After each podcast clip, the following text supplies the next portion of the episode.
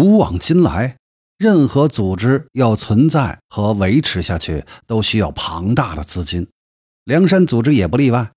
梁山好汉们所追求的大碗喝酒、大块吃肉、大秤分金的生活方式，没有庞大的资金来源，那更是万万不可能的。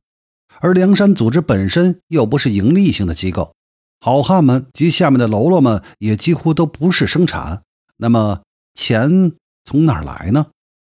到了二十一世纪，我们知道黑社会组织的财源无外乎两途：一，从事白道生意，如酒楼、饭店。建筑公司等等，二呢，则是黑道生意，下等的抢劫收保护费，中等的开赌场妓院，那上等的则是走私贩毒制造伪钞。一般白道的生意都是幌子，而黑道生意能顺利的做下去，则需要跟白道，也就是官府勾结，并找到后台。对梁山组织来说，毕竟在将近一千年以前，黑社会的始祖和雏形阶段。虽然也开些酒楼等白道的生意，但主要是打探情报用的。而好汉们大都得罪了政府，才上了梁山，所以后世的那些黑道生意当时很难做。当然了，不少好汉在上梁山之前，这样的黑道生意还是或多或少做一些的。那么剩下的就只有黑社会组织最古老的办法了，那就是劫掠。梁山组织从王伦时代开始，其主要的财源就是靠劫掠客商。初期组织规模比较小，只要抢劫过路客商就可以了。但后期到了宋江时代，好汉们增多，光靠劫客商也无法维持了，所以就只能攻州略府了。比如收双枪将董平那一次，就是攻打的东平府。当然了。期间，偶尔新的头领加盟会带来一部分资金，如晁盖、柴进、李应、卢俊义等人的入伙。不过，每加入一批新的头领，维持梁山的消耗也增加了。当规模大到必须要攻州打县的这个程度时，政府也就不能不管了。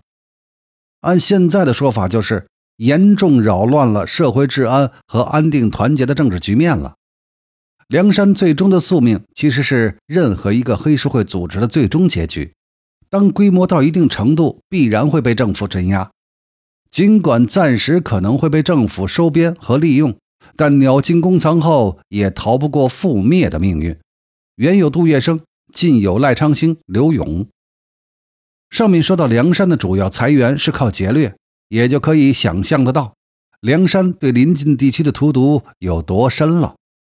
当一个地方治安不好，客商老被抢劫，自然客商就会远离这个地区，从而百业不兴，民生凋敝。不仅严重恶化了梁山附近地区的投资环境，也使得当地人民负担加重。当地人民不仅要向政府交税，还要供养梁山这样一个庞大的组织。梁山好汉们所劫掠的财富，最终还是要转嫁到平民百姓身上。客商们本身就是百姓。而被梁山所攻打的州县，并不会因为被梁山好汉们洗劫过一次，人民群众就可以不用交税了。官府的一切用度还是要从老百姓身上出的。梁山好汉以劫富济贫的口号，为其劫掠行为描绘上一层正义的色彩。但是，纵观《水浒全书》，劫富是一定的，否则梁山好汉的三大生活方式如何维持？那济贫则就未必。单个好汉的个人济贫行为亦或有之，但作为梁山一个整体组织，在下从未见到过。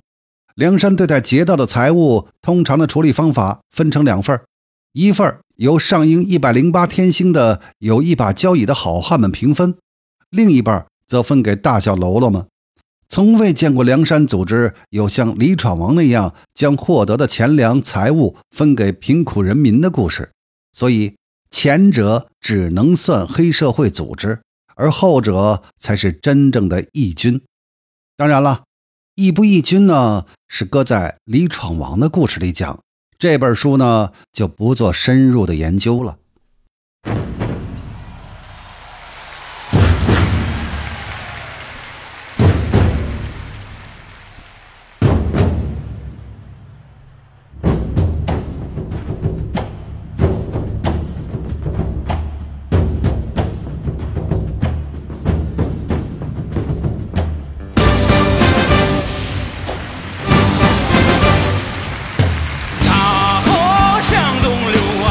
天上的星星参北斗啊。